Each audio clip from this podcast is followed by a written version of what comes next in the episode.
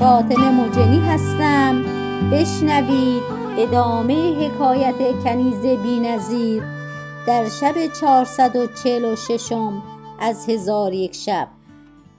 گفت ای ملک جوانبخت چون قاری شرمگین از مجلس به در رفت آنگاه طبیب در برابر کنیز بنشست و به او گفت از علم ادیان فارغ شدی اکنون از برای علم عابدان بیدار شو و مرا از انسان خبر ده که خلقت او چگونه است و در تن او رگها چند است و چند استخوان و چند دنده دارد و آغاز رگها از کجاست و آدم را چرا آدم گویند؟ کنیزک گفت آدم را به سبب گندمگونی او آدم نامیدند و یا اینکه او را از ادیم ارض یعنی روی زمین خلق کردند. سینه او از خاک کعبه و سر او از خاک مشرق زمین و پاهای او را از مغرب زمین خلق کردند و از برای سر او هفت در آفریده شده که آنها دو چشمان و دو گوشها و دو بینی و یک دهان است.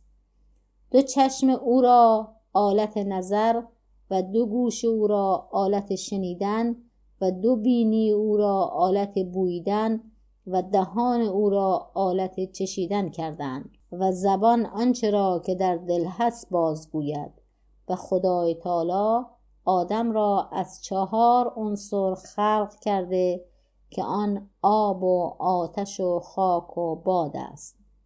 صفرا طبیعت آتش و گرم و خشک است و سودا طبیعت خاک و سرد و خشک است و بلغم طبیعت آب و سرد و تر است و خون طبیعت باد و گرم و تر است و در انسان سیصد و شصت رگ آفریده و دویست و چهل پاره استخوان. و انسان را سه روح است روح حیوانی روح نفسانی و روح طبیعی که خدا به هر یک از برای آنها حکمی مرتب ساخته و خدای تعالی از برای انسان قلب و کبد و جگر و شش و روده و دو کلیه و مغز و استخوان و پوست و پنج حواس سامعه و باصره و شامه و ذائقه و لامسه آفریده و قلب را در طرف چپ سینه و معده را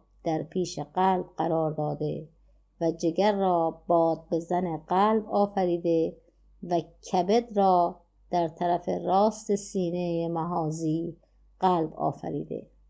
طبیب پرسید ای کنیز مرا خبر ده که سر انسان چند طبقه است؟ جواب داد سه طبقه است. مشتمل بر پنج حواس. باطنی که آنها حس مشترک و خیال و متصرفه و واهمه و حافظند. طبیب جواب داد ای کنیز مرا از هیکل استخوانها خبر ده. چون قصه به دینجا رسید بامداد شد و شهرزاد لب از داستان